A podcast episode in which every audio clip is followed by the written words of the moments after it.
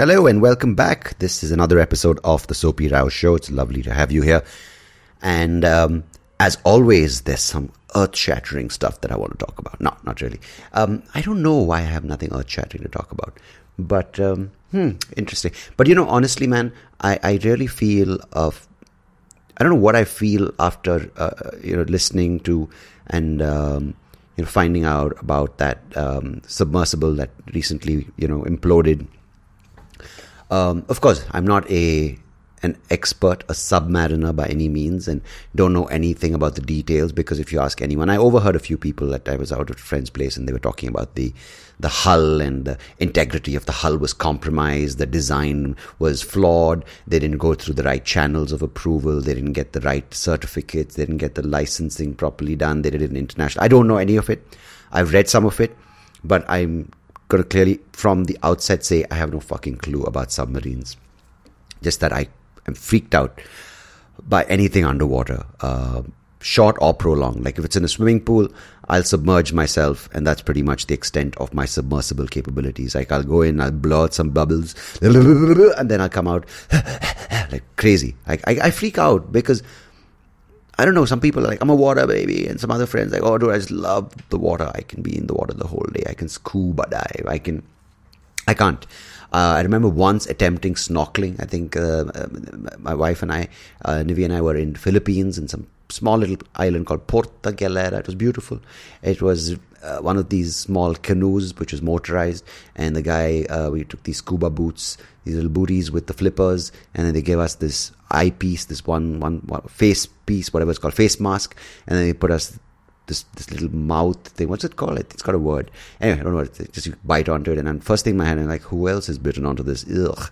And then you have the snorkel sticking out, and the moment I jumped into the water, I felt like those flippers were dragging me down. And my wife said, just relax, just let the flippers float you. I'm like, fuck that. It's like something's pulling me down. And after, you probably heard this from me before. After watching Jaws, anything with more than five, six, seven feet of depth gives me the fucking creeps.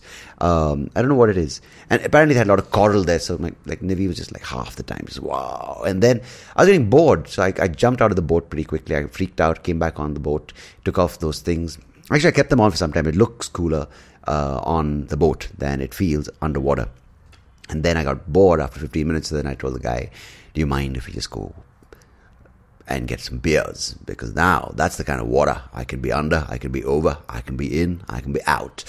And then we started the boat and we started going, and then my wife's head pops up. She's like, "Where do you think you're going?" And we're going to get some beer. Would you mind waiting around here with the coral, which is so beautiful, which makes you feel one with the planet? So then I'm coming along. So then we said, ah, by the time she gets onto the boat, it's going to take too long. Every second is precious when you're hunting beer in an island, uh, off an island. I don't know. So then we made a hold on to the side and we chugged along. And yeah. Anyway, that wasn't what I wanted to talk about. But um, firstly, it's fucking freaky, man. Going down, what, 3.8 miles, 4, 4 miles, 6.5 kilometers to see that boat. I mean, first of all, I think that ship is jinxed. Um, nah, I don't think the ship is jinxed. The guy messed up movie Titanic. I think he was looking at Kate Winslet's tits and then he lost focus and hit the iceberg.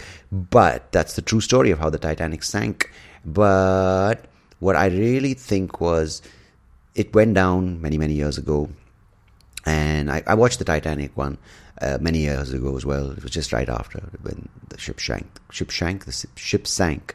Um, yeah, but you know, obviously James Cameron has a lot to say on this issue because he's one of those deep sea explorers, explorers, and explorers themselves. He first of all, this had some crazy people uh, who were willing to do crazy things, and one of them even went to outer space. And yeah, it's it's their thing, right? And I really respect that level of dedication.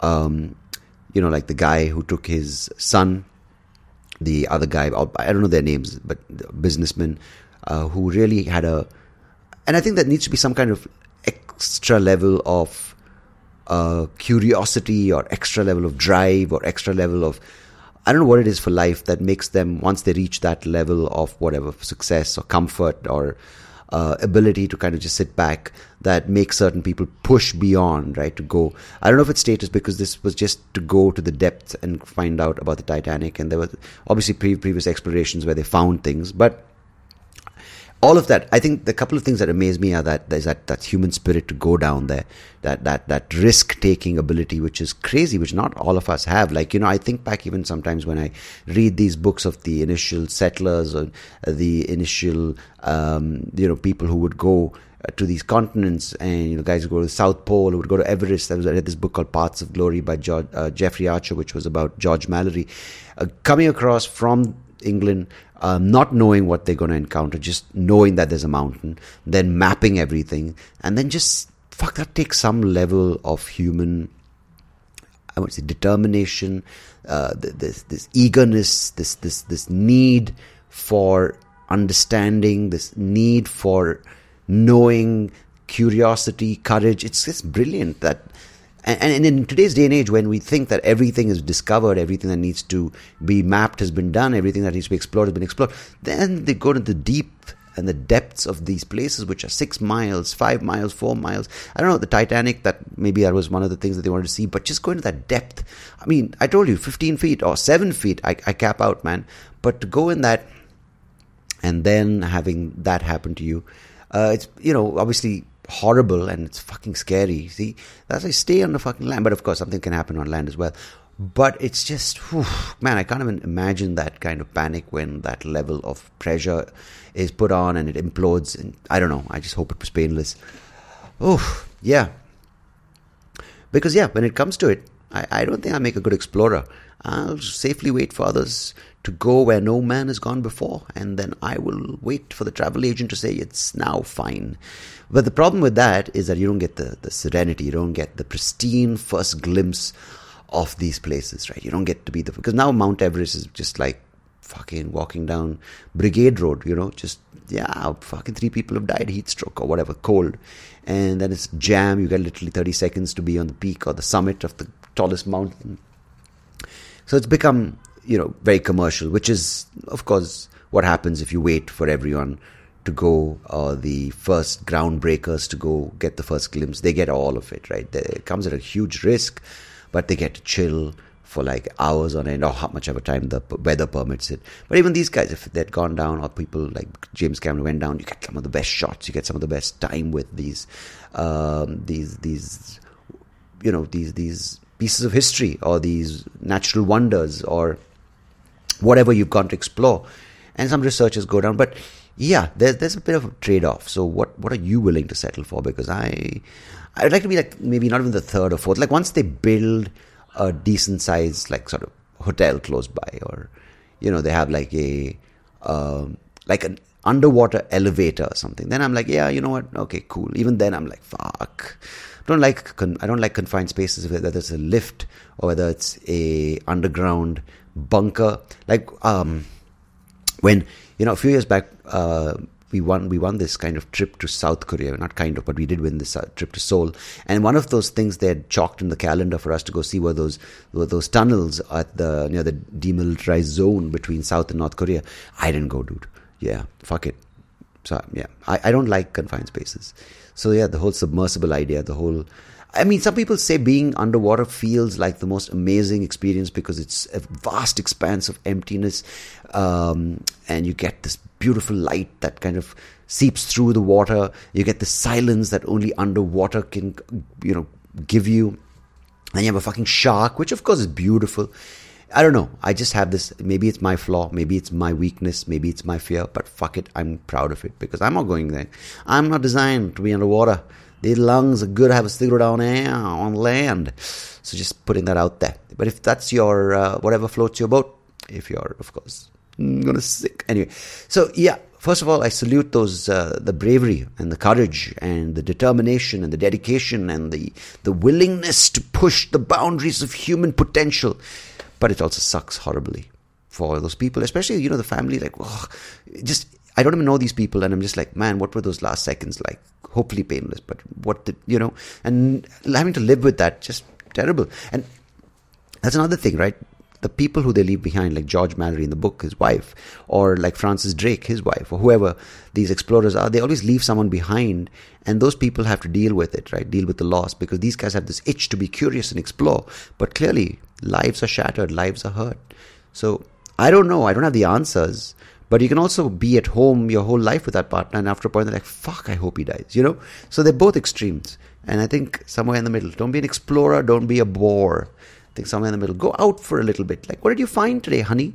Well, I discovered this crazy strain of new carrots at Namdhari Vegetables.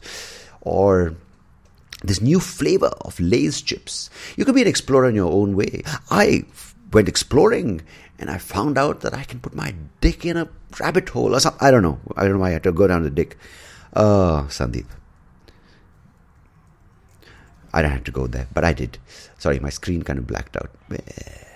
Anyway, uh, before I go into rabbit holes where my dick shouldn't go, let me talk about today's guest. Mr. Colby Black is a digital advertising, well, he's a digital creator who specializes in advertising. He's been in the field for over 20 years.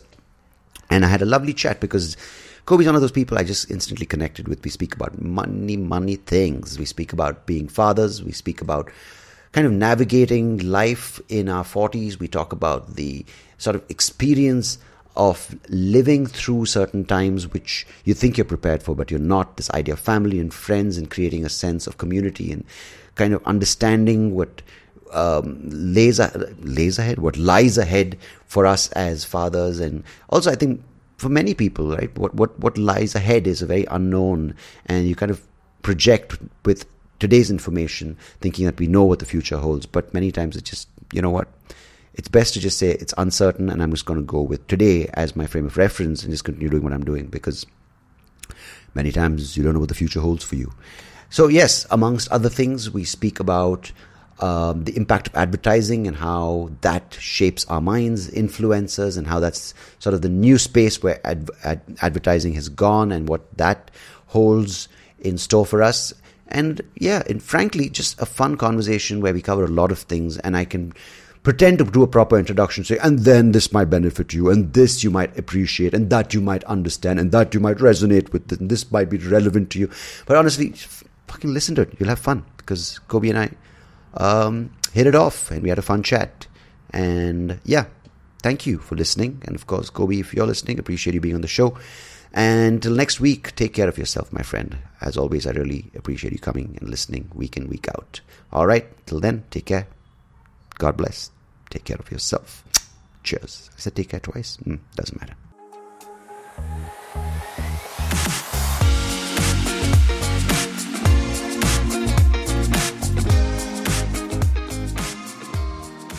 Colby Black, it's absolutely fantastic having you on the podcast. Thanks for joining me. Uh, thanks for having me. Great to be here. You know, I, I, I interrupted our conversation before I started recording because I wanted to get that on air because sometimes you just meet someone and we've never connected before and we just hit the road running and it's absolutely fantastic because we were talking uh, about our respective daughters and you know it's it's amazing what you were saying because there's this idea of you know we, are going back a few years to 2020 21 and that's when your wife and you you had your baby during the lockdown and then everything kept getting pushed forward right? Like there's until this particular parameters met we're not going to open up. Or until this is particularly followed we're not going to go out. Or this is done we're not going to go back to work. It just seemed this idea of fear led decision making by governments by authorities which kind of sort of transpired into our way of life, right? Because we became these people um, evidently conditioned to fall for these uh, these messages. Uh, and how was everything you had done till then uh, prepared you? How did how did it prepare you for fatherhood, for uh, being in a situation like that, which was so uh, unknown, uncertain, and also full of fear? Uh, so everything you had learned in life, were you ready for what what what you were dealt? Absolutely not. Absolutely. I, like, like there's parenting books back here that I read, right? They're pretty as a backdrop. I read them and I was like, yeah, yeah, yeah, yeah, yeah, yeah. No, no, no, not prepared at all. And, and it's funny because, uh, um, uh, uh, my daughter was born September 1st, 2021 um, mm-hmm. the evening of September 1st, 2021, a, mm. a, a, hurricane or remnants of a hurricane hit New York City. Oh, um, oh, okay. And uh, we were in the hospital. Everything was fine, and it was it was like we were we were obviously wiped out. Uh, you know, just huge highs and joys. And we laid down at eight o'clock that night. We're out and asleep, and then the, the storm hit. And uh, I woke up the next morning and was like looking on Instagram, and I had a I got a I got a nephew that was a freshman at NYU, and he had pictures of his dorm with like water and flooding in it. I was like, "What happened? We are half a mile away from that. Oh my god!" Uh, and then the second night rolls around, and it's and we like clearly slept. We slept like the proverbial babies that first night, wiped out. Great. We wake up the next morning. I go out and get newspapers, and everything's beautiful and great, and the sun's shining. Like this is great. Second night, uh, kids crying all night, like every won't won't settle down. Is crying, crying, sleeping in the room with us. Nurses are coming in every like 20, 30 minutes, checking checking on her, checking on us, checking on mom. Uh, and then finally at like 11 o'clock, we're like four hours deep of crying with this kid pretty consistently. One of the nurses just goes, Oh yeah, it's second night syndrome and just leaves. And I'm like, wait, what? And I Google it and there's this like phenomenon that the second night of a kid, the first night of a kid's life, everybody's wiped out and tired and it just seems kind of dream state and all the emotions and your adrenaline runs out. You crash, you fall asleep. Second night, kid realizes, shit, I'm stuck here. Like I'm not going back in that cool, warm, safe place. This is where I live mm. now. And the kid freaks out. And I was like, oh my God, like all these friends had family members had kids before us. Uh, and, and, and nobody mentioned this to me. So like we get home, you know, a couple days or whatever. And I get in the elevator with this guy that lives in our building and uh, his wife is pregnant. His he, his wife is like six months pregnant, and I go, uh, uh, Rob, I'm going to tell you something.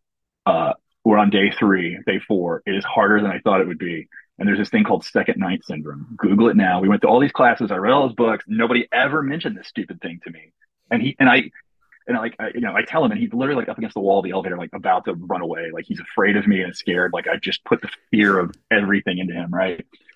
And uh, I get up to our apartment. I walk in. I go, oh, I saw Rob in the elevator. And My wife's like, oh, how's his wife doing? And I go, yeah, I, I may have gone a little too hard with Rob. I think he scared the crap out of him. Like all the blood drained out of his head. And I told him about like, my wife's like, You've got to, you can't do that. Like hold, you know, she's like, he's gonna run away. and so, uh, like I run it anyway. I run into Rob like after like the night or two. I, I ran into him actually when they brought his kid home. And uh, and uh, I go, dude, how's it going? And he goes, second night, kid was crying and screaming his head off, and I just went Colby was right, and uh, you prepared me. and like, nice. Somehow, and it's like I've told like four or five parents this, is it's coming to dads especially, and like they're all like, "What the hell?" You know, sometimes uh, I, I, I think you know, I was telling you, um, you kind of get so caught up in your own head about you know being um, in, in, in that role, you know, and of course, as a father, you have all these. Um, you put this pressure on yourself, right? Like you want to be the best father. You want this. You want to be the best in that role you've been you've you've, you've taken up, and and many times, you know, any any new avenue you walk down, whether it's a new relationship, whether it's a new job, whether it's a new manifestation of your interest or whatever it may be, those sometimes the baggage you hold on to, it, it takes it sort of you know rears its head, and it's kind of uh, those patterns do repeat itself. But especially as a father, I think what happens is this need to kind of um, you know say this is my child. And in the process you know if if if, if you feel like you're letting go that you feel that you're not going to be there for her. But you know some, someone is telling me the most important thing is to understand that uh, you know y- your relationship with your child son or daughter is is irreplaceable by anyone else right? Because yeah. uh, but at the same time for them to develop this relationship is part of their life. Like they need to have the relationship with their grandparents, with their cousins, with their uncles and their aunts, because that's what their life is, right? By you, by, by you denying them that, that you create this sense of, oh, you know, I've done what I can, keeping her close to me, but you're depriving them of a life which they have to live, which I find, um, you know, very important to remember. Yeah. And it's also interesting that, uh, again, uh, the, the, the, one of my one of, probably my famous my, my, favorite quote is from Anais Nin, and it's uh, "We see the world as we are, not as it is." Right? Yeah, yeah. And it's interesting to uh, like I had I only had one grandparent that I was really around much and close to. That was the, all my grandparents. Two of them, three of them died and died, died by the time I was two. So I had one grandparent that I was super close to. She lived across town.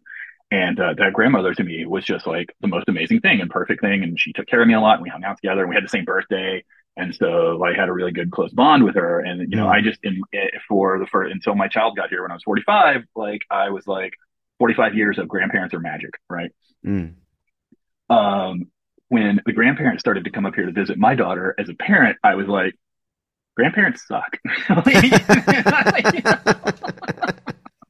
like, well, first of all, like none of our grand, none of our, none of our grand, none of, the, none of my child's grandparents, none of our, my parents and in-laws, whatever, uh, live in New York, so they're not New York literate, right? Uh, and so they would come up here and it would just be like having another child, right? Like I had someone else I had to make their meal decisions for and get mm. them on the mm. train or get them on the car and drive them around and get them in their car, get them in the, their Airbnb or like, you know what I mean? So it was like I had an extra kid who also couldn't take care of my kid. like they weren't changing diapers. They weren't like the kid would start crying and they would be like, what do I do? And I'm like, yeah. how did you raise me and my wife? Like, how did you guys what are we doing? How? And there's How? the sense, you know, as a kid, you loved your grandparents. Like I, I, I yeah. when when I was growing up, two of my grandparents were around. My dad's, uh, my mom, my dad's mom, and my mom's dad, and I, they really doted on me, right? In whatever uh, yeah. the, the memories I have. But now it's like I'm sure my, my, my baby's daughter's only one, so I'm sure she can't yeah, think. But those things, those impressions are so profound that they're not, at this point, they're not sort of reading out books, whatever. But she loves being around them, right? Both sets of grandparents. She has both sets of grandparents, which I think is fantastic. So I get it. Like, even though I love, and now as a, as a parent who's the intermediary between her and the grandparent, I get irritated beyond anything. I'm like, guys, can you just shut the fuck up, right? Like, you don't know what you're talking about. well, and like, you know, we you were talking about like bringing your own baggage or mistakes or reliving yeah. the thing or, or, whatever. Now you're now you're a parent. Like, uh, it is also interesting parenting the grandparents a little bit. Mm, like, yeah. like my mom is just constantly like, "Oh, you're so pretty. You're such a pretty baby." Not to me. I mean, obviously pretty, but like to my baby, yeah. to my child, is like, "You're so pretty. Oh, look who's so pretty. Look how so pretty." And I and it and it and it immediately started irritating me, even when she was just you know a month old when my daughter was just a month old.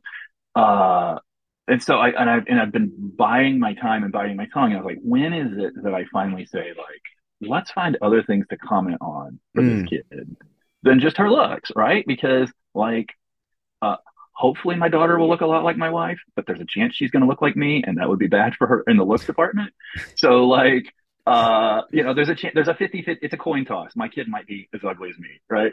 Mm-hmm. Uh, and so like, like let's, let's, let's, let's, let's start half preparing for that half reality that like, maybe, maybe let's comment on her curiosity. Let's comment on how kind she was, how great it was that she just shared, how great, how, how curious she is. Like, let's start things that she's doing, those... but things, not things that she is. Right, right, right. Yeah. yeah. And like, you know, if if my daughter should happen to be attractive, I have no doubt that uh, society will inform her of that. Like, like, but uh, if my daughter is curious or kind or smart, uh, I don't know that society will will will reward her and comment on that and build her up for that. So, like, so I'm gonna we're yeah we're gonna zag where, where society zigs, and we're gonna bing you know try to fertilize the parts that we want that we can and like you know we can we can steer her in theory to be more kind and curious and reward her well, i guess we can we can reward her kindness and her curiosity and the uh, looks as you said the thing is yeah. that's one of those things that is, is whether you know we like it or not it is such a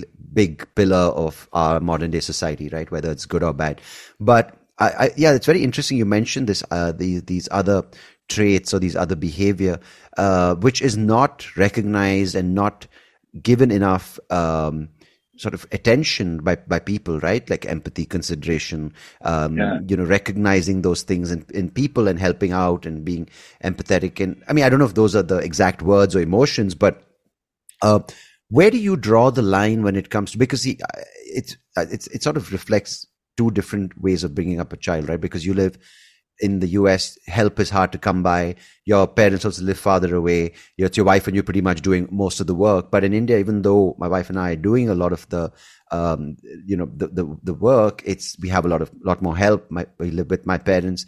We have extended family living right there, her grandparents. So it's a, it's similar yet very different. Um, yeah. But as a result, yours might seem harder work, but it's also a lot more scope for you guys to raise your child in the way with your value system and also put yeah. in a lot more inputs that are uh, uh aligned with you too, right? But here, yeah.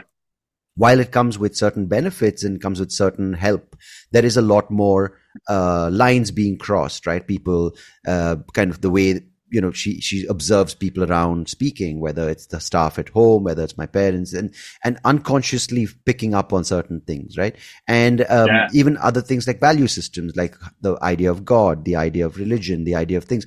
And so what is what is your your thing? Because i i have by virtue of where I live and with whom I live and the time I kind of the, the kind of time I'm spending at home, I have automatically have to live within a certain thing. But what what is your um, outlook towards this particular um, you know exposure yeah. that children are put? Um, yeah, let, let, me, let me let me say a few things. Uh, one, uh, I was actually I was talking to a friend of mine. Well, I, I, went, I went I went to my, my cousin's bachelor party in February. He got married, mm.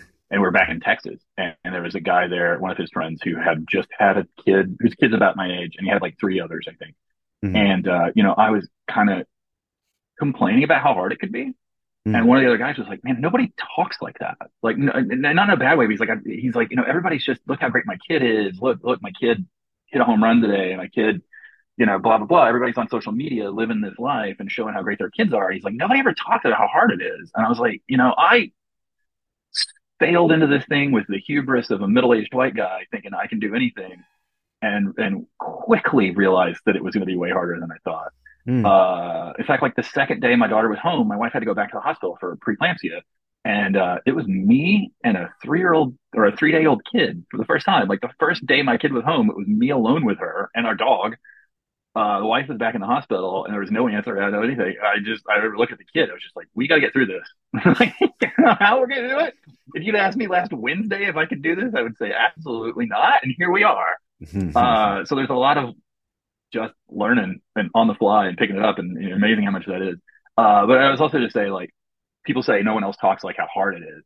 Um, I, I, was talking to a friend of mine and, and, and, she was like, all you ever do is complain about how hard it is. And, uh, you know, she's like, growing up, my dad talked about like made us feel not wanted. And she's like, I hope you never feel that way. And so it, that, that, con- that, that, that, conversation with my friend last week has really made me, uh, think about what I put out in the terms of this. Mm-hmm. Um, like, like it is hard. It is absolutely worth it. Like it is absolutely worth it. It is better than I thought it would be. It is definitely harder than I thought it would be, but it is better than I thought it would be. And just like just this now, just now, uh, my just before this, my daughter helped me pair up her socks out of a load of laundry, and it was just the most magical thing, right? And it was just like like an iPad game where it's like pairing things up, and I just pull a sock out. I go, "Which one does this one look like?" And she grabbed the pink one, and which one does this one look like? She grabbed the green one, and I was just like beaming happy, loving it. Like there's moments like that that are, and I, and it, look, three years ago you had told me you're going to be lighting up over your kid matching socks. I'd be like, you're insane. Mm. Uh, so there are those moments that, that are amazing. Uh, also the fact that, uh, here I am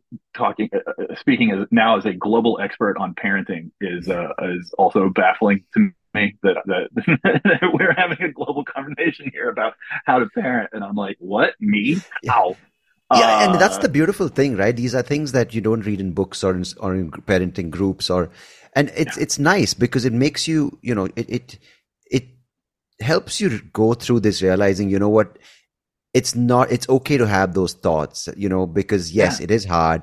You will get angry, you will get irritated, you get frustrated. You might even snap at your child saying, "Shut! Why aren't you sleeping?" You know, when you're rocking and she's howling.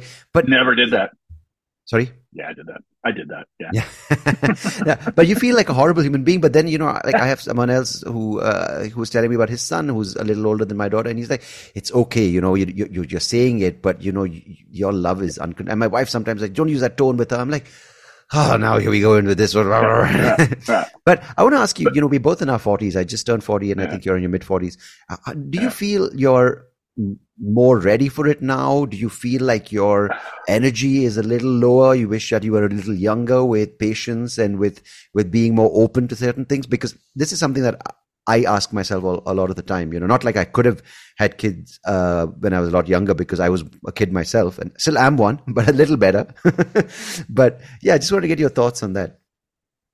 Uh, know, uh, one of the things that frames like I when I started my career, uh, I started an advertising agency and I started on the media side, like planning and bu- planning and buying and planning right. planning where ads go, right?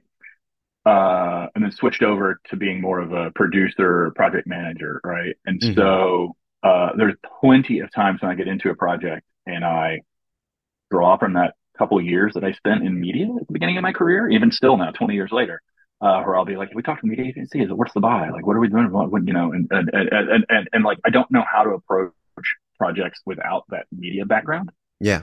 Uh, I don't know how I would approach parenthood as a 25 year old. Like, I, I don't know how I would do that. I don't know how I would have these skills. Now, granted, I'm not prepared at 47, so I was definitely not prepared at 25.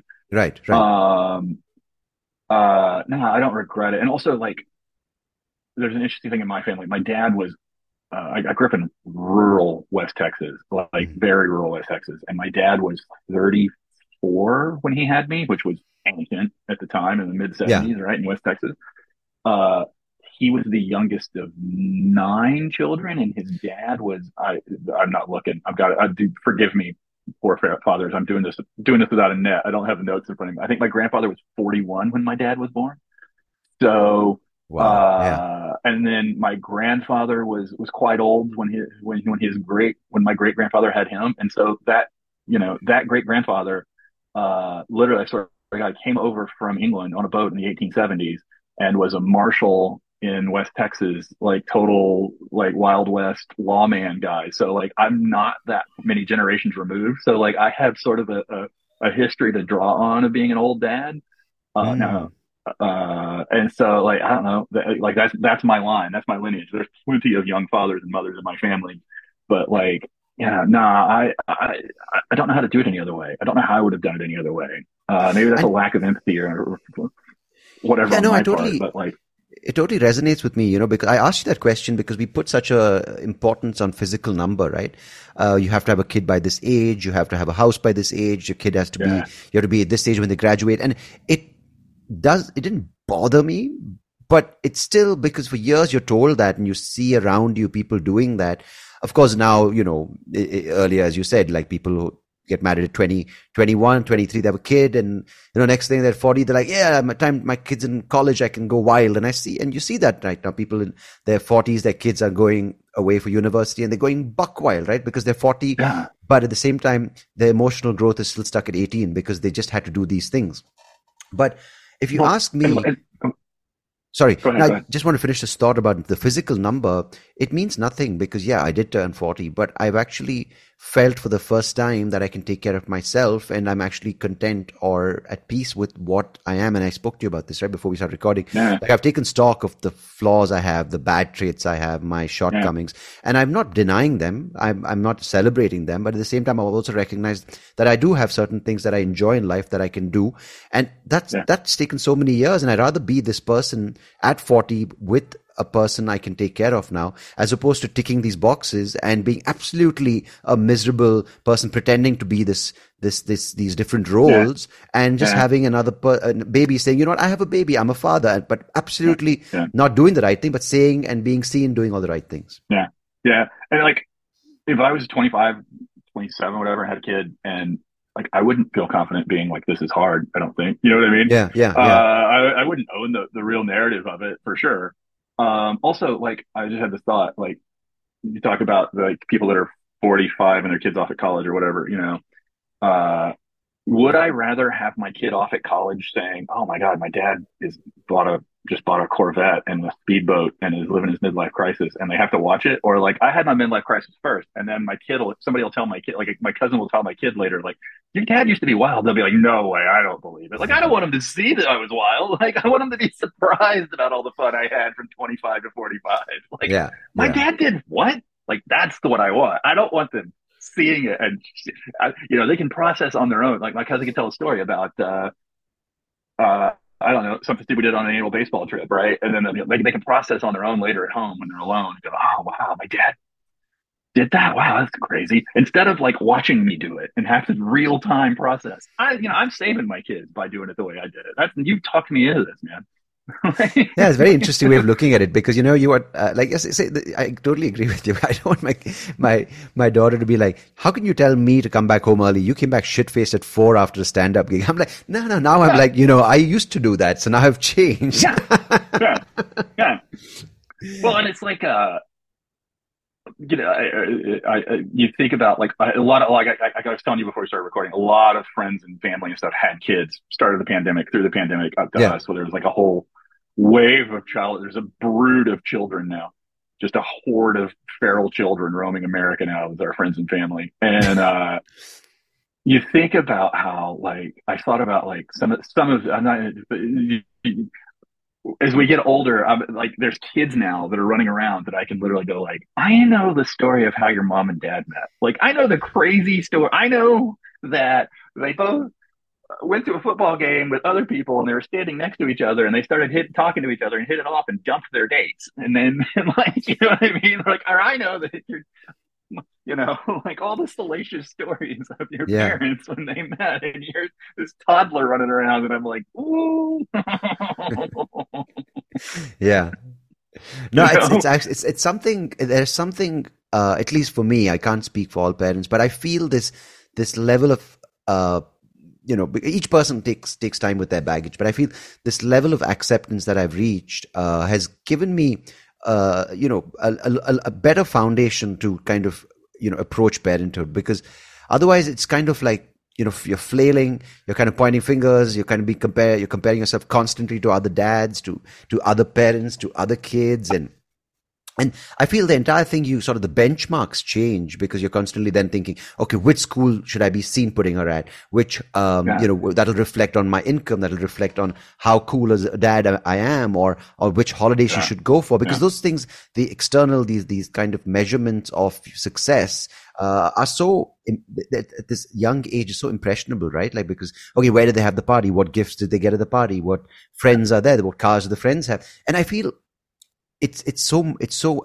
it's it's happening so much where I live in Bangalore because we're sort of an emerging economy. We have a richer middle class now. People have a lot more disposable income, and it's becoming about all those um th- those kind of gauges or those kind of uh the manifestation in the sort of material uh this thing you know and and and it's very easy to get sucked in. And I'm not saying this is wrong. Yeah. You can own nice cars, and nothing wrong with that. But if that becomes your entire sort of focus as a parent, saying she should be seen in this, she should be seen in yeah. this school because that's the cool kids or the rich parents yeah. go to, that becomes a problem because then you're doing it because it's because of the, the validation or the acceptance as opposed to because maybe the teachers are good or maybe because you just enjoy driving a nice car, right? And that gets a little tiring and that passes on the wrong kind of energy, I think, to the kid. For sure. And, and, and uh, two points really fast. One, uh, I, am making this up. I'm, I'm, doing this whole show without notes. So you're going to do show notes later and go, Colby made up everything he just said. But this I is how I do my I entire chat. Don't worry about it. I have no show notes. I don't send you questions as, as you know. Um, well, I, I love this. Was, yeah, like I saw, there's a study I saw. Go find it. Get your intern to go find it. Uh, there's a study that showed that like, because I can't, I quote it and I, I should go, I should have it, I should have it handy uh, that like the single largest determinant of this is in the, here in the states, obviously, like the single largest determinant of like academic achievement for kids was how involved their parents were. Mm. And it wasn't like what, so much what school district they went to, or when they started reading, or how much you read to them as kids or babies, or when you played classical music for them in the womb, or like all this stuff in those books, and all you know, it wasn't that. It was literally just how involved you are in their education, and like you know, teachers will, uh, you know, come to parents who are more involved and say like, you know, your kid's having trouble reading or blah, blah. And then, you, you know, you, you've got a path line. So it's like the most important thing is like, how, how involved are you?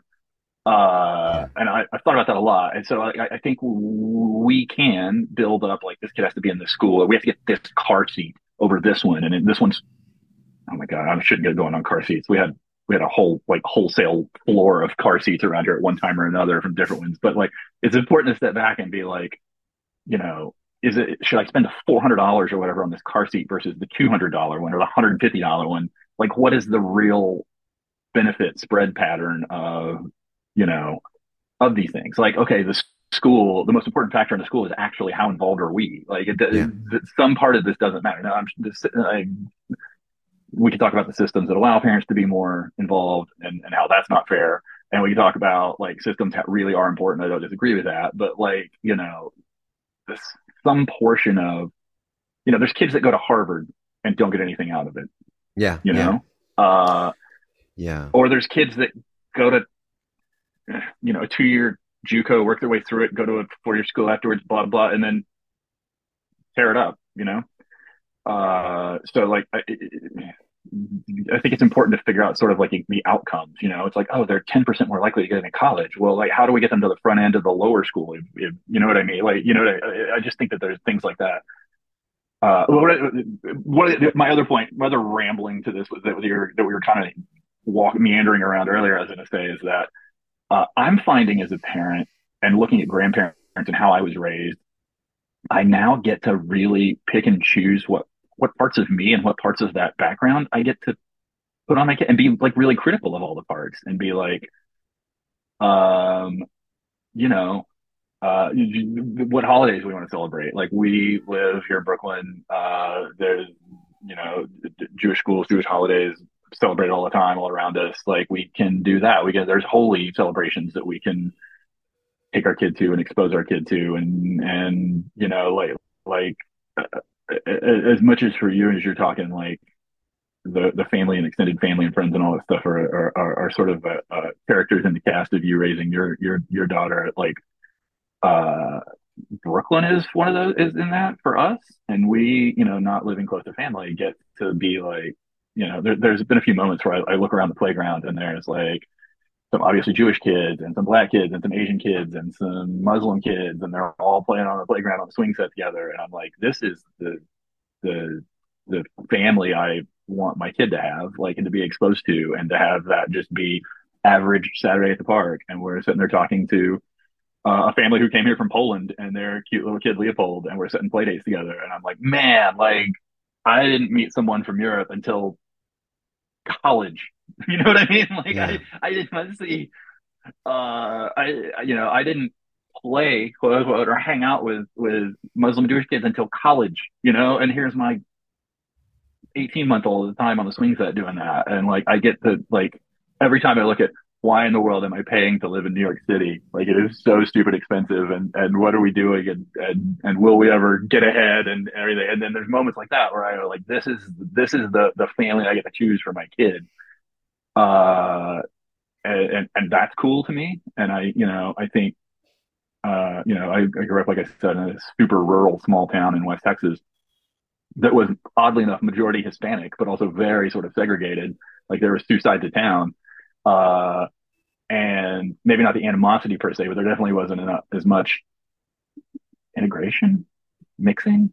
Uh, and then, and then, you know, the, the same swing set, not the same swing set like my kids got, you know, uh, and, and I'm super hopeful and, and, and excited about, about that for her. Um, you know, yeah. No, I think that's the beauty of a place like New York is that you have the if you're willing to kind of you know meet meet in the middle, there are these opportunities. But one thing I'm noticing is there's also this a move away from that where people want yeah. to be around people of the same color people want yeah. of the same class of the same thing like it's happening I can give you an example of Bangalore just to contrast what you said uh, it's it's you know India by nature being what it is, it's a diverse country, right? Even though uh, we're all Indian and the skin tone may be darker or lighter, but we're all brown to the la- for, for, for, the most part, right? But of course, now we have a lot of expats, we have a lot of people moving here for yeah. work. Uh, so what happens? It becomes a socioeconomic uh, marker which sort of separates who you hang out with. But I remember when I went to the school, it was a convent, and you know it was co-ed to a certain age. But I remember kids coming whose parents were like rickshaw drivers. I remember kids who came whose parents were like real estate tycoons. So you had all of it, right? But now what's happening is schools, you know, so we were thinking we, we, want her to get that just what you said right we want her to get people from all backgrounds so she knows that yeah. not every party or well i mean she's only one i don't want to project too much in the future but i in my head i'm like i don't want to go thinking that every child goes to you know you know goes to bali for spring break and gets an right. you know whatever fancy new smartphone or gets to get uh, unlimited spend on Apple Store. I don't know. I don't how to think that Apple and and Tesla and all these things are the only way. I wanted to know that there is um, there yeah. are people who can barely even get a board game, or people who do other things for fun, and because the rich family might have all the rich things, but the, the family that's not well to do might have human connections that give them a lot more joy. So I totally get what you're saying. In, not, and, and, I'm not saying that certain families have social, social, social, economic badges attached to them, but it's it's the it's the virtue of different value systems that they were raised with, right? Like the family from Poland did grow up with different uh, values because of different situations. Even though economically yeah. you both might be on par, it might be different things, and and and that's that's something which I find, and I I, I find it I hear a lot, especially uh, people kind of flocking to the same kind of oh you you you, you work at um, Mountain View, I work in Mountain View, we all are techies in Mountain View, and you kind of even though they might be a different, like, you know, a few Indians, a few white people, a few Asian, it, it's the same echo chamber where everyone wants to go to the same school, everyone's got the same pay scale. And Yeah. I don't know how healthy that is for even not just the kids, but even the adults, right? No, you're, you're totally right. And it's like, as much as I'm like, oh, they're hanging out with Muslim kids and Jewish kids and, and, and, and the Polish kids and the whatever, uh, on some level, it's like they're living in Windsor Terrace, uh, Brooklyn. Like it's still a, there's, there is a socioeconomic bubble in there. And you're totally right. I'm going to, what, what is, the- what is the, you know, I think, but we don't have time for this whole discussion. So we're, I'm going to jump in at one point. Like, uh, you know, uh, organized religion within the United States. 40 minutes into the conversation, let's just start there. Like, you know what I mean? Like, no, like, Yeah. uh, one of the things, like, like I grew up in a very Southern Baptist church, whatever, with my parents. Uh, you know, and there were mechanics, and there were uh, farmers. and There were a lot of farmers, and uh, there's more farmers, and there were ranchers, and there were teachers, and then there would be the the uh, dude that owns the factory, and uh, this and that. And there was like a lot of socioeconomic within the church that I don't think, as the church as an institution falls apart or whatever, uh, gets less important in American life, we sort of do lose some of that mix of some of that. Now, again, churches changed and whatever. And I'm looking at one church that I grew up with in the 70s, 80s, 90s in West Texas. Uh, I will say that, like, um, I uh, had a friend that was in AA, Alcoholics Anonymous, and uh, there was such an amazing social economic mix there of people Mm. that uh like while uh, there there while, while we were hanging out more uh like more closely she was like, I had a friend who was like I really need an accountant. And uh I'd be like do you know any accountants? She's like yeah go to a meeting with one. Here guy this guy. And then it was like a friend of mine was playing a gig and her guitar player got sick. And I was like do you know any guitar players? And she's like it's AA I know five guitar players. And so she had like five guitar and it was this great like social mixing of classes and everything that AA brought uh that was an amazing mixture and it's funny that like and I've th- it's not funny but like I've thought about how like uh what what structures do we have I know this is the states very US centered but like what structures do we have to do that mix of people uh that break down all those things you know we have uh, you know, uh, you know, oh, it's other parents in my kid's school. Well, they're all probably pretty similar. You know what I mean? They all live in the same neighborhood. That that selects, self selects a lot of people. Like, you know what I mean? Uh, I think it's interesting to seek out those things. I'd say that, uh, No, which is very interesting that you mentioned that, right? Because um, when you look at the common interests that people flock to, whether it's sport, right, like baseball Yeah. soccer, I think you're a big baseball fan and I think a football fan as well. Uh, But no, it's absolutely beautiful. I think sports are great, right? Like when you go, um, you know, w- w- when when when we used to go. Um, early on, right? Like when I was six or seven, my mom used to send me horse riding. Now, of course, automatically think horse riding or golf. These are more elite sports, but to a certain extent. But when you go horse riding, you have someone who's the person, the the, the, the you know the the guy who the, the the groom's son, right? Who's barely got boots, and then you have someone who's just doing it because you know what, it's a cool thing to do or whatever. So so sports, I think to a certain extent, where you go to play that sport, like you have a field outside in this thing, and you have kids with shoes, kids without shoes playing, and it's beautiful. But it's interesting you mentioned Alcoholics Anonymous because when you go for something like that, it's the it's it- it's an eye opener that you could be the richest person in the room, or you could be someone who's Yeah. come from a really shit thing. But it's like Yeah. we all have problems, and we use Yeah. alcohol as a coping, and that's such a beautiful thing to to to sort of experience right? Because it seems like when we only talk about the positives like oh you know um you know we meet at the golf club country club or maybe we go for sporting events. Okay great. We go for music concerts. I think it's nice to bond over the flaws in humanity because that really sort of strips away these barriers of of class, of achievement, of thing. Because even still, at the end of the day, you go for a music concert, or sports show, or whatever it may be which tickets did you get? Did you get the box? Did you get the mosh pit? It's about how much could you afford, you know? But when you go for Yeah. Alcoholics Anonymous, or you go for like, I wouldn't say rehab, but if rehab's like, where do you go for rehab? But, but when Yeah. you bond, that's why I like going to a country and going to the pub or going to the bar because, Yeah. you know, it strips away after a few drinks those things of which car you showed up in, uh, which drink are you drinking. Because yeah, at most, unless you go to this posh thing where you're sitting in the in the, in, in kind of the, the VIP section with Cristal or whatever champagne. Yeah. For the most part, like most bars in like middle to upper middle are decent, right? You're not going to Yeah. have, and, and it's I think really nice when people let down that barrier.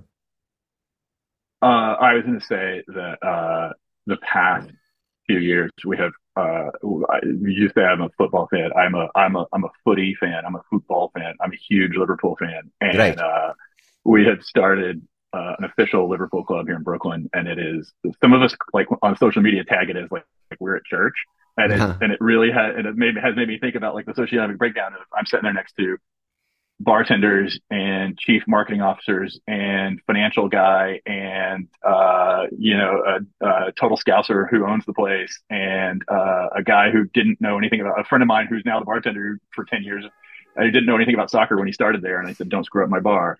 And there's a union organizer and there's a podcaster and there's you know teachers and there's HR people and and it's for three hours, 38 times a year or whatever, we yell at a TV together because we're just getting screwed by every call.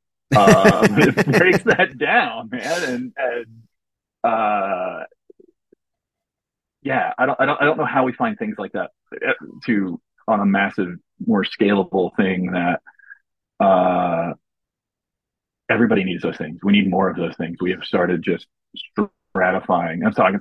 I'm I'm I'm- speaking almost entirely about the states here, but I think that there's other places too. Of uh, uh, uh, uh, there there are things about organized religion I like. Uh, I mean, look, it, it's it's it's funny to me how. Uh, speaking from a very Protestant and American point of view on this thing, like like you know the organized religion and stuff is falling apart and attendance is falling and all that stuff. But like, what what what are things that we're replacing it with or being told to replace it with?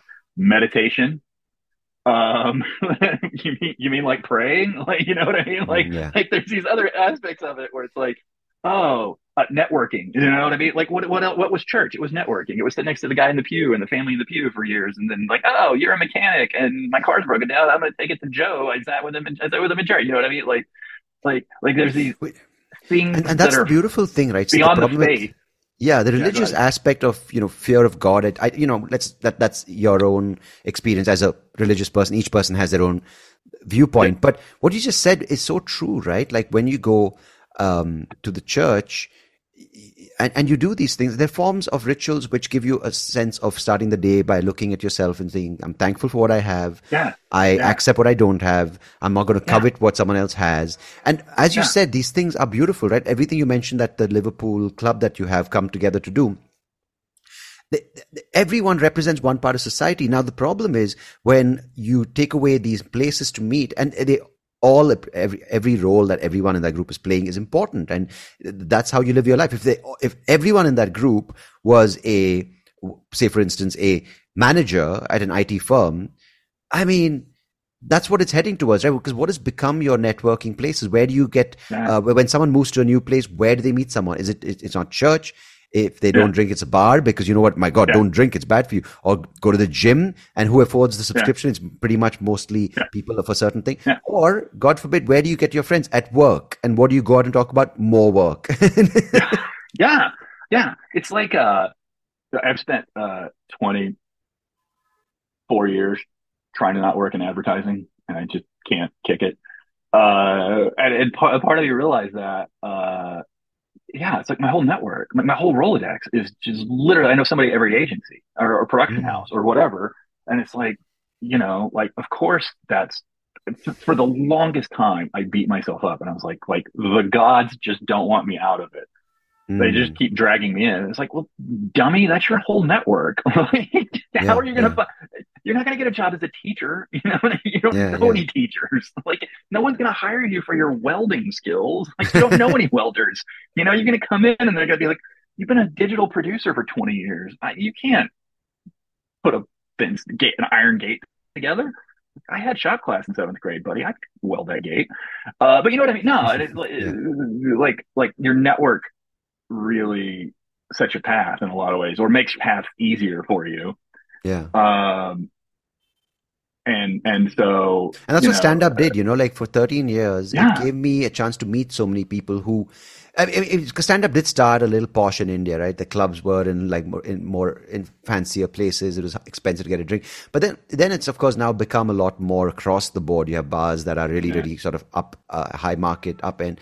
Uh, and then you have, you know, coffee shops where people can, you know, get a coffee for, you know, half a dollar, 50 cents. And so the point is that you have, the voice is being heard, which is great, which is what a stand-up comedy scene needs, right? You have people yeah. who, and a country is diverse and as you know across the spectrum as India, um, with languages now, people it's opening up, and you have people doing in multiple languages, and that's the story and the voices of a country that need to be heard, and people need to laugh yeah. in that language. It's and for the longest time, you know, it's always you know the, the, thing is English is seen as a bad thing in some ways, like it's seen as the elite language in India, right? And I, I unfortunately do I do think in that language. So for me, doing comedy now, I have to appeal to a certain you know segment of society and also to the international market because um, yeah. it's it's almost like oh the bad guys come into the room, but um, it's it's it's really important for these various languages to pick up steam because Otherwise, if they if they adapt, or if I try doing it in a language I don't speak, it's just not going to be natural. And nah, I think that's the same yeah. thing you might observe with advertising is when um, you're trying to reach people in their own voice, which they think in, or the language that they think in. Um, that's when you have movies now being recognized and ads being recognized at the Cannes, and you know people movies like Parasite, which you know would, would not not not about diversity and inclusion or this whole wokeness that oh you need a certain color to be in a certain movie, but the story is a lot more compelling. It's a lot more yeah. lively. It's a lot yeah. more, you know. Yeah. Well, one of the lamest things I've ever done, but also one of the coolest. Those, those two go go hand in hand, don't they? It's like this is lame, and it turns out it's cool, right? Uh, yeah. I, I, took a I took a stand up comedy class a few years ago.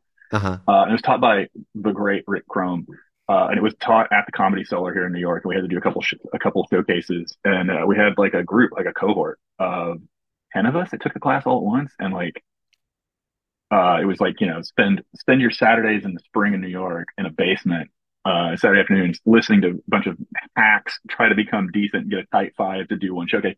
But it was such a team sport. And it was like, there was me, uh, there's a 20 year old who just moved here from England. There was a freshman at NYU guy. There was, uh, uh an arm, um, uh, a 30 year old Armenian bisexual woman there was a 45 year old, uh, I don't even know what he was. Uh, and there was this whole group of people, and we were trying to work together as a group to get a good tight five, and it, and it, and it caused us to all like pitch in and help each other and be like, "Hey, Nancy, have you thought about this? Is that punchline?" And and, and I never forget that like she, this, this Nancy who had a had a joke about like uh, not wanting chicken omelets because she didn't want her plate to be like a family reunion or like a before and after or something mm. uh, with like the chicken and the egg, right? And uh, and she, it, I did it wrong, but like she had been doing it wrong for six months, and then the day of the showcase, like we'd all tried different versions of it for her to help her with different versions and wordings and stuff, and then the day of the showcase, she nailed it. She nailed it, and the room went wild, and we all felt a victory for her. Right, like right. we told a perspective from a 35, 40 year old bisexual Armenian woman uh, perspective and helped her nail it. And it was like, you know, if we were all middle aged white dudes, first of all, it wouldn't be the, it would definitely be the lamest thing anyone had ever done. But like, we would, none of our thinking would have been challenged or like, how could, how could I help Nancy tell this joke better? How could I help Jacob tell his joke better? Like, you know what I mean? It was one of the best, like, no, it sounds beautiful. That's the thing, like with improv, right? Like you kind of have to let go of your ability yeah. and your skill in that moment thinking i have the best line because sometimes you don't the scene in fact needs yeah. you to give up your so-called talent or intelligence and let the kind of group or the the actors involved kind of add uh, and it's a lot of contribution and i like I, I, in one thing which sticks with me i did a couple of years, a few years of improv. And one thing which I try to apply from improv in life is yes and, right? Just take yes and, yeah. offer least resistance. Because yeah. the thing is, the moment you offer resistance, it's your ego more often than not saying, you know what, I know better. But you, you don't have to know better all, all the time. You know, sometimes if there's, you know, going with the flow, yes and to a situation could lead to things that you never would have arrived at in the first place. And I find that yeah. quite spectacular. Have you ever? Uh, I was part of this improv thing once. Uh, there was like I took an improv class, and there were two groups going, and there was the one person in the class that was like always quite funny, but yeah. always trying to be funny and always trying to have all the lines and stuff. And uh, uh, like you just expected this guy to just always just gunner, right? Just always gunning for it, just trying to hit everyone. Like, what's the funniest thing I can say at any one time? Yeah. And uh, at one point, he sat back, and there was this super quiet kid in in the room that just nailed the joke, right? And it was far funnier coming from that person and far more unexpected and far more just landed. There was a punch that you did not see coming and it just mm-hmm. nailed the whole room. And it's like, yeah, like it, it needs to come from different places. And it, and it was far funnier than 10 lines from this yeah. guy that was gunning for everything. And like that, yeah, you have to, you know, improv especially is, is, is like a team sport, but it's also, it, it, it, it's, a, it's a little bit like soccer.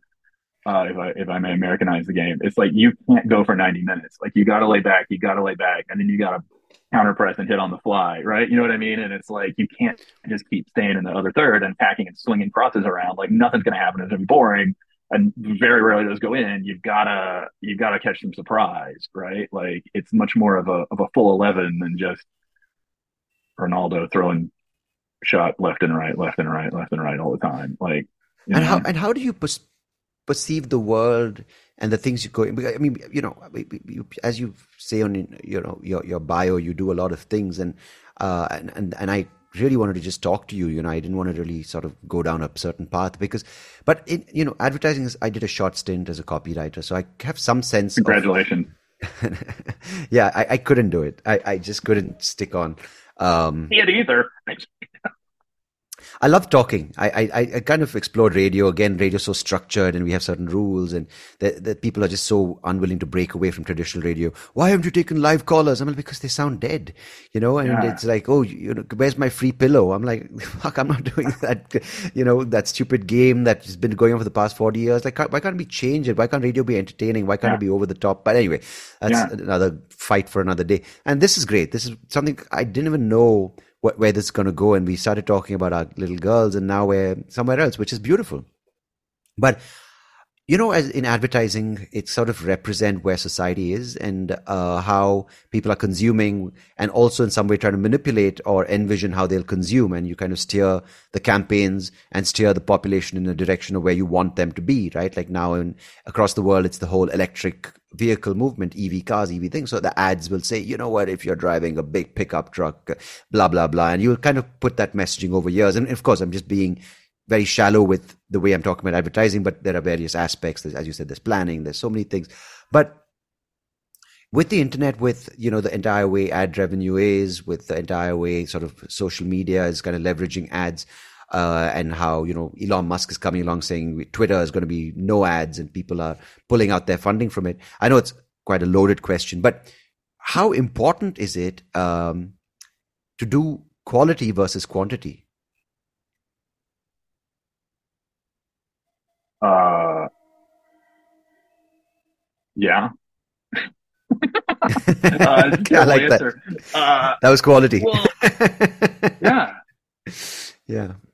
Not gonna, I'm not going to get smarter the more I say on that. Yeah, look, I, I think. Uh, no, what I mean off, is, you know, off, just off, uh, people no, are no, constantly flooding you with. Like, hold on, uh, like, yeah, okay. yeah. I was going to say, like, if you look at it as from an agency, um, a lot of those really big, awesome ideas and things, like you can't sustain those. You can't build a whole business necessarily around those. There's tons of, but, but, but like an agency kind of needs both to live. Mm-hmm. Uh, you kind of need a bunch of the boring, the emails and the, the, the, the, the search ads and the boring stuff like that. Like an agency kind of needs those to survive from a cash flow perspective and from a consistency yeah. perspective. And, and, and, and, you know, agencies that have to just sort of go big idea, big idea, big idea, kind of always pitching like there's, it's ebbs and flows and it's laying people off and then it's hiring a lot of people all at once and then the people aren't quality and all that. So I, from an agency itself as an organism sort of point of view, like both of those are necessary to to to to not just pay the bills, but to have the the the the, the AI AR metaverse experts around to to nail the big AR Web three AI the, the, the big splashy stuff. Yeah, yeah. Uh, and you know, I get off my lawn. Here's an old old old ad guy rant. I, I distinctly remember a, a Super Bowl ad 10 years ago that Volkswagen did. And it was with the, this kid pretending to be Darth Vader. Oh, yeah. I and, remember that. Uh, he was yeah. doing the force to unlock and lock the doors or whatever of the Jetta that was sitting in the driveway. And then they reveal that the dad is sitting behind him with the remote control key fob doing it. Right. And I remember screaming at the TV, like, this doesn't tell me how to buy a Volkswagen.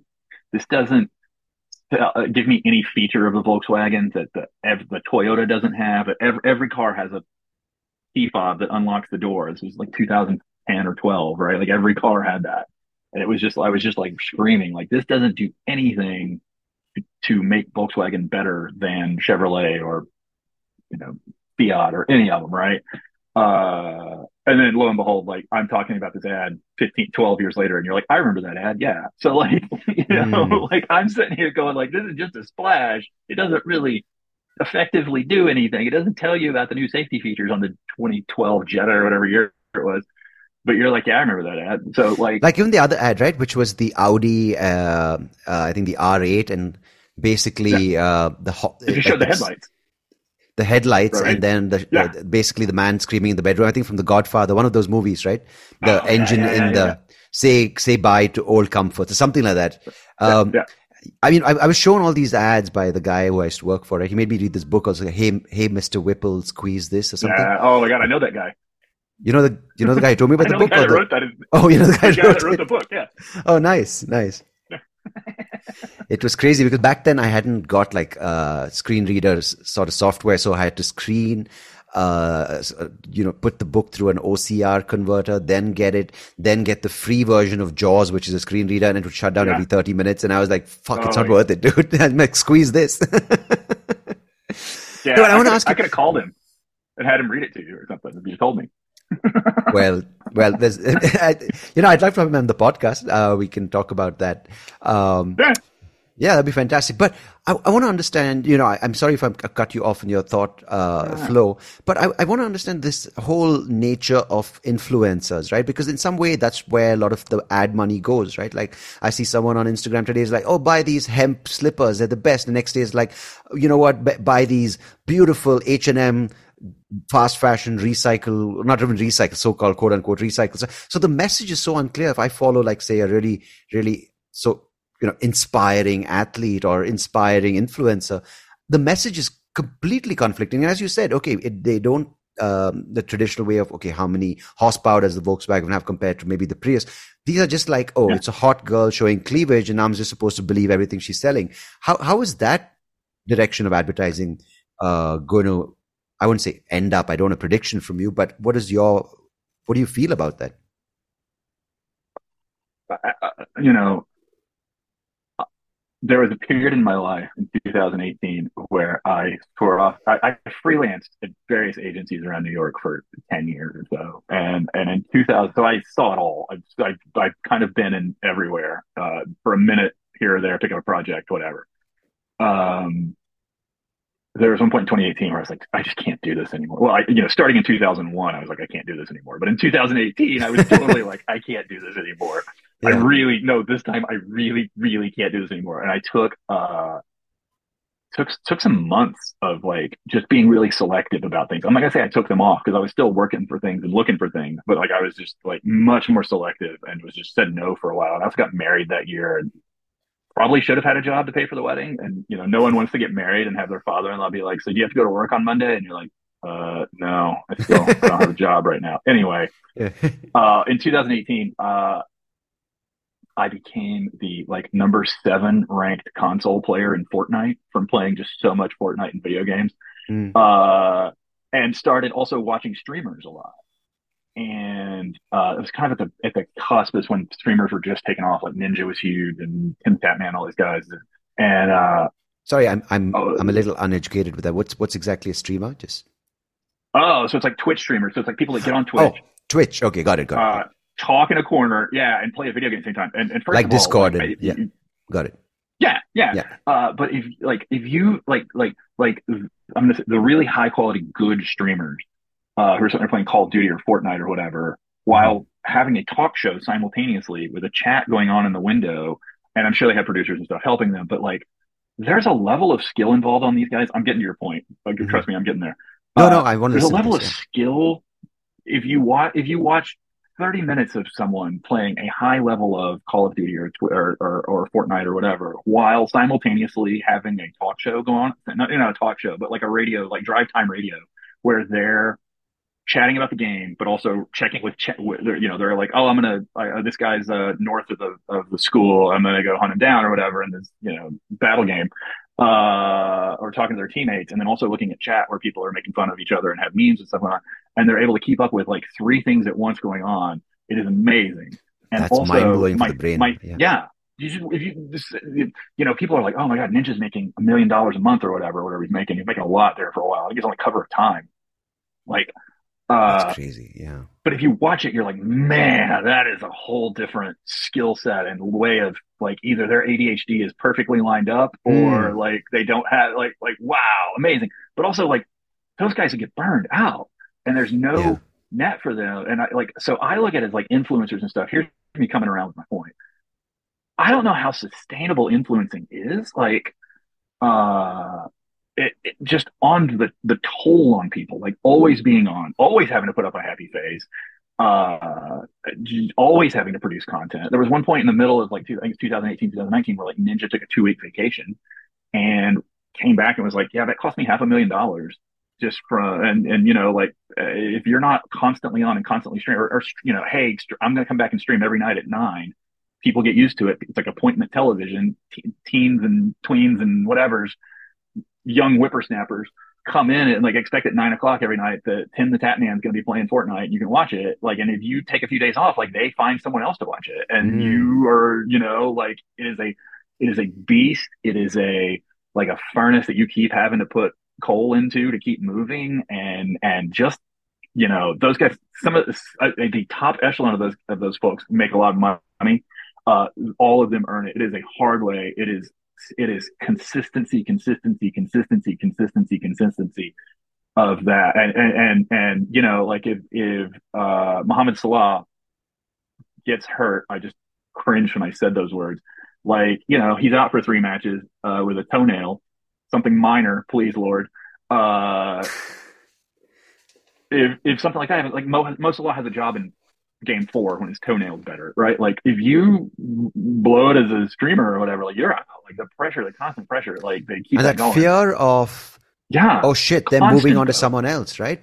Yeah. And it's and you know, Mo Salah if Mo Salah looks good three hours a week, he's fine. If you look good three hours a week trying to stream one you know, four hours a night, so twenty eight hours a week, you're, no. Like you know what I mean? Like uh that I, I don't know how I don't know how sustainable influencing is until we have AI created influencers coming on the horizon who won't complain, who don't have to take days off, who will constantly be there. Wow. Um, just think about that. Like here we are, you know, hour into this now. Now we start cracking the AI thing of like, you know, we live, we've got all of pe- a bunch of people working uh, horrible jobs, and you know, the the the folks sorting garbage to recycle plastic, and all these humans doing all these things so that AI can be artists and write poetry. Like, what are we doing? That's crazy. what are crazy. we doing? You know, And like- that's and that's the thing, right? Which is I find baffling when people say AI is going to replace jobs. I think that's great. It should replace jobs. Like, of Yeah. course, like I'm li- living in India where a lot of jobs are repetitive. A lot of jobs are Yeah. kind of Yeah. mindless, right? Like maybe data entry or whatever it could be. These back office call center jobs. And I'm not saying it's bad, but it's a lot of people who need jobs and you can't always have CEOs. As you said, the high echelons of these high paying things are a few and far between. But in India, what we would benefit from is, you know, raising the standard of living for the garbage picker, right? So if it's AI assisted, you can have better systems that will give them cleaner working or give them a chance to get away from that job, mechanize it, robotize, robotize it, and, and give this guy a chance to, you know, give himself a better chance at life. But Instead, it's the, the copywriters, lyrics being stolen, images being manipulated. Uh, and yeah, I mean, I don't agree or disagree, but uh, as, um, you know, a father to a young girl and, you know, asking another father to a young girl, what are, what are we, uh, heading towards? it's, maybe it's a prediction I'm asking you for, but just a general scale of thing because advertising does sense a trend of where society is heading. Yeah, no, it does. We get it wrong all the time, but Right. uh, we get we get to keep predicting. So, Right. uh, you know, what are the things like? Uh, like we're looking. I'm, I'm, you know, I'm making jokes about AI is making art and and poetry right now, uh, but like similar predictions for AI as similar predictions for the metaverse. I know everybody feels like the metaverse is dead. I'm a huge metaverse fan. Mhm. Um, I trust us to eventually get it and apply it correctly. I think that, you know, at some point, somebody is going to go, how can we use AI to make traffic better? Mm. you know, uh, I know IBM and Watson have been doing stuff with uh, with medical stuff for a long time. Like, you know, there's, um, you know, again, put this in the show notes. There's, there's billions of people a year that die from like medical record errors, not billions, but there's a lot of people that die from that. And it's like, yeah. someday soon we're going to be able to put AI on things and go, Hey, uh, you were diagnosed with deep vein thrombosis. Uh, 90% of the time you're prescribed this blood thinner.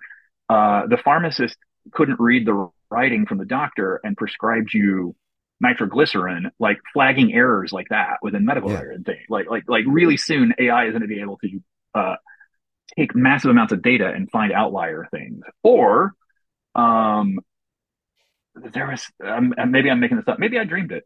Um, there was something about how AI could predict people getting having COVID before they could, or something. Or there's the famous famous example of uh, there's a, it's not exactly AI, it's machine learning, but like there's the algorithm that Target was using to target the, the store Target was using to verb target yeah. uh, customers, and it was predi- it was giving people ads for diapers that weren't pregnant, but they actually were. So Ooh. like they didn't the algorithm knew they were pregnant before they knew they were pregnant based on other things they were shopping for, right? Yeah. So like soon we're going to be able to put mountains of medical data into it and go, you've got swelling feet and low energy and your hair's falling out. And 90% of the time that is high blood pressure. I'm not a medical professional. Do not listen to what those side effects. No, you know no, what I mean? Like, yeah, like after watching like the social, uh, whatever that was called, the, the, the, the, the thing on Netflix, the social dilemma, um, you know, the thing oh, is that how how they use targeted profiling, uh, they know exactly what you search for, yeah. what you're online yeah. for, and recommend ads. This seems like you know the the the rational next step. Like if um, you know you're able to target these uh, the, these these traits that you display, because it seems more and more um, as we're creating these these quote unquote intelligent um, you know systems of technology it's like we're giving up more and more of our own willingness uh, or our, our, own willpower our own mental faculty. We're giving this idea of unpredictability this idea of you know taking chances.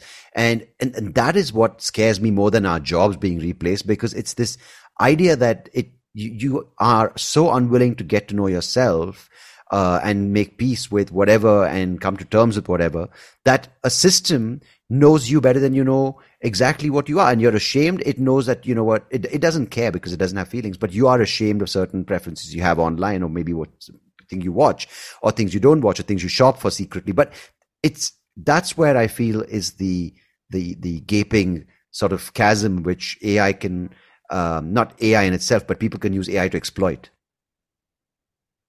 Um oh i think there. Uh, look, I, I think uh, you know a, lot of the headlines about AI are sort of look. I mean, first of all, most headlines in the world are fear mongering. They realize that fear hits your lizard lizard brain, and people interact with that content and forward it around more, and that means more ad views. Yeah, and they they comment in the in the comment section, and then come back to see how many times their comment's been liked, and then replies to their comment and comment comment, which is ad view, ad view, ad views, ad views, ad views to get people back to it. So like there's a whole you know fear sells as much as sex. Um, um, so I you know, look at all, all the headlines about AI being weaponized and, and ruining things. I think there is some fear and truth to that. Like we couldn't handle Facebook. How the hell are we going to handle something that thinks and targets us back? Um, but look, look, here's my prediction. Here's, i I'll, I'll come out with a bold prediction. Yeah. Uh, for the foreseeable future, which could change next Wednesday, uh, I think the the people who can partner with AI and work with AI, I think are that's a place I want to be. Now, like I said, that could end next Wednesday. Uh, that could live long enough for I have no for for my daughter. Um, but like you know, uh, uh, a friend of mine told me the story that they were trying to come up with terms and conditions for a website that they were working on with a huge client and it was like the the agency's legal department was like we need the client to give us their terms and conditions for this. And the the client huge global client was like we need you guys to give us a first draft of the terms and conditions. And they and they messed around for like 3 weeks of both sides going back and forth not figuring out these terms and conditions for this website. So someone got on chat gpt and said give hey chat uh, give me a uh, terms and conditions for a website that does this, this, and this, and they had just a first draft of it in five minutes, and they sent it to one legal department and said, "What do you think of this?" And they're like, "We would change this, this, and this." And they sent it to the other legal department and said, "We've got this. What would you change this? What would you do?" And they had a red line within like two days where for three weeks no one did anything and no one took a first step. Uh, and it was reviewed by professionals, like you know what I mean. Like it's on the up and up. But like I think people that are able to do things like that um, are going to benefit. I think there's benefits out there for stuff like that to get things going for things that are definitely going to be reviewed. Um, like and, and and also like I have a friend that's a comic book artist and writer, and uh, every time anybody does anything on social media, it's like here's the AI picture of me, or here's the AI picture of Joe Biden eating an ice cream cone or whatever. You know what I mean? He he always posts like AI art is theft, and I'm like, Jeff, I see where you're coming from. I get it, but like, you know, are you? There, there was a, story about like a, a, guy that tried to take a, a, AI into a courtroom and to represent him. Like he would type in what the judge was saying, and the AI would say, "Say this," right? And then he got thrown out and like faced a fine and all this stuff. And somebody had a line that it was like, "It's like the dinosaurs trying to sue the asteroid." Like I think I think it's coming uh, I think uh, I, you know lawyers I I think should be especially afraid because just like you know my example of the terms and conditions right there, like there's a lot of first drafty things that can get put out there uh, yeah. that can be done that like a lawyer has to review, and a lawyer can review it in 30 minutes instead of billing eight hours to write this terms and conditions. You know what I mean? Like I yeah. I, I think there's a lots of stuff like that. I think there's a lot of uh, hey uh, AI, give me uh, you know five ideas for a screenplay, and then I'll go put them together um, you know, blah blah blah. Uh, I think I think getting the the the, the massive amount of idea because because you know the, the, or even like you do the great ideation like you know you have a really good idea for like say I, I hate making excel sheets or powerpoint. I'm not good at it. But if i have to make a pitch deck for like an idea i have for netflix or something i'm like this is my synopsis. I'm like hey can you take this? Uh, i've got you know i, I worked out yeah. the script. Or maybe i've got points. I'm like can you make this into a script and then a powerpoint that i can send to netflix? And i'm sure that after what it gives me, I could I probably have to hire someone, you know? Yeah. Or imagine like uh, you want to you want to do a children's movie, and you're like, hey, write the dialogue in the style of a five year old. Yeah. I can't write like a five year old. It's going to. I can't like write dialogue. Yeah. Year old white dude. Yeah, yeah, know? yeah, yeah. No, it's brilliant, uh, and that's exactly it where it's it's sort of enhances your skill because you have the ideas, uh, and I think the problem is where the uh, the people who, as you said, the ones who are supposed to write the first drafts, the people who are doing the more labor intensive work. When i say labor i mean like the the the, the transcript right? Yeah. yeah. i mean transcript is already got i think the ideation part is still i think far for ai to kind of get to. But it's good at compiling it's good at gathering it's good at organizing it's good at structuring. And i think that is not just a threat. I think that's a fantastic assistant right? Well and i think also you know what's what is it? The the, the, the best way to have one good idea is to have a hundred ideas right? Yeah, yeah like I think there's some of that with like, hey, give me a hundred titles for my book. Mm. One of them would be good. You know what I mean? Like that's how you find one good one is, is you don't try to nail one. Yeah. You try to you try to get a hundred of them out there. Um,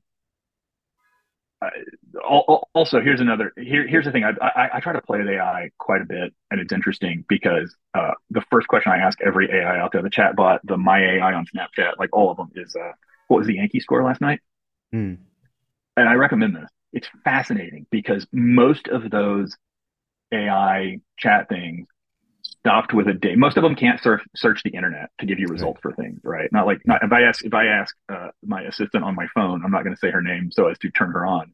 Right. Uh, if I say, "Hey, hey, you, uh, what was the Yankee score last night?" She will tell me that they that they beat the Orioles um, if I ask some of these AI things, they haven't been plugged. in. Their data set ended in 2020, 2021 or something. And, and there's a, an alarming number of them that will still say, uh, uh, they beat the Blue Jays last night, five to three. They didn't play the Blue Jays. Like, yeah. there's a, but so there's a remarkable number of these things that are just sort of predictive language models where it's like the keyboard on your phone, like what's the next word right, that comes right. after hello, right? Hello, mom, how are you? You know, yeah. uh, there's a lot of these predictive AI things that are that you ask them a question and it just makes up an answer sort of like I call it hallucinations. And when the AI mm-hmm. does it, uh, and so like, like some of them will literally say, I think it's the Snapchat one will literally say, I can't, I don't know that information, but yeah, many yeah. of them will just make it up. And that is terrifying, scary. Yeah. Um, uh, the AI, I think, I think, I think it's the Snapchat one that says like I can't look up sports scores or whatever.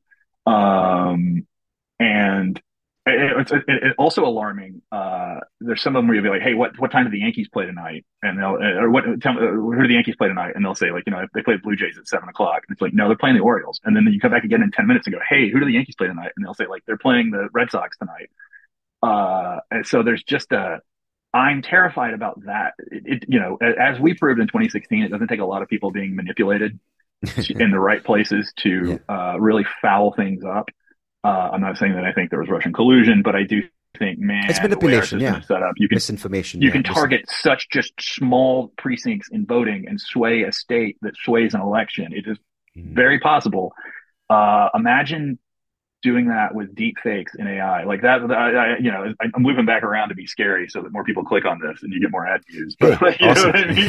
It's like, but like there is a real fear, and it, part of that really scares me. But the, the, the, another thing is I found an AI chat called uh, I think it's called Pi, and uh, every morning I, t- I tell it like, "Hey Pi, uh, give me a passage from Stoics as a meditation for the day," and it finds one. Um, they're generally Marcus Aurelius. Uh, I have not fact checked them to see if he's just if, if Pi is just making them up or or if they're actual ones, but uh, they're Stoic-ish. I've seen all a bunch of Stoic lines already, so like they fit the system, and I and, and, then and then Pi and I'll have a chat about it, and it's and it's an amazing part of my day over the last month of playing with this. Of like, what you know, I'll be like, what do you think about this? And oh, I think what they're saying here is this, and blah blah, and, and it's like, man, like there's there's AI things that that, that excite me. Uh, yeah the ideation iteration getting a lot of ideas quickly like the data analysis of a big of a big pile of data and finding uh, people that are you know prescribed blood thickeners instead of blood thinners when they have a blood clot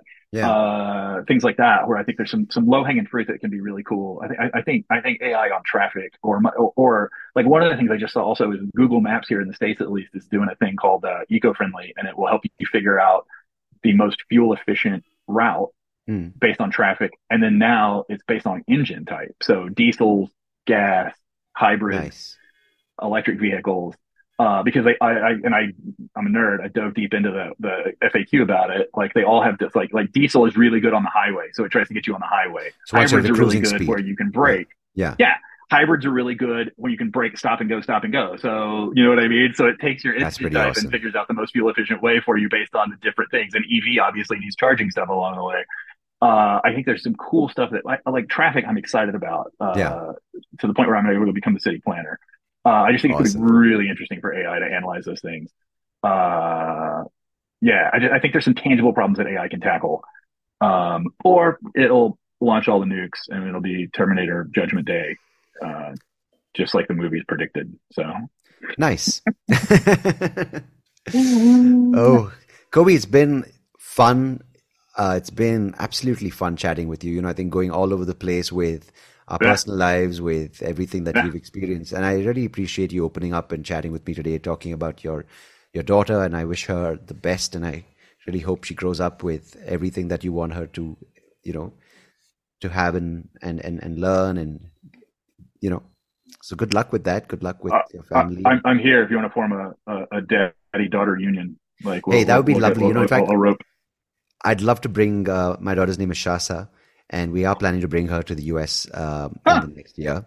So, and huh. we're definitely going to come to New York because my wife just loves New York. Um, so I will hit you up, and we should yeah, have. I know, a, I know where all the playgrounds are. That'd be slides, fantastic. The, Let's make sure that we got it all. I want a couple of pubs around there as well. I need my needs. uh, uh, I bet we can do that also. Now I'm excited. I'm really excited we had this chat, and I'm excited yeah. for the your, your predictions to come true. And good luck with everything going ahead. Yeah, you too. Appreciate it, man. Take care. Thanks, Sandeep.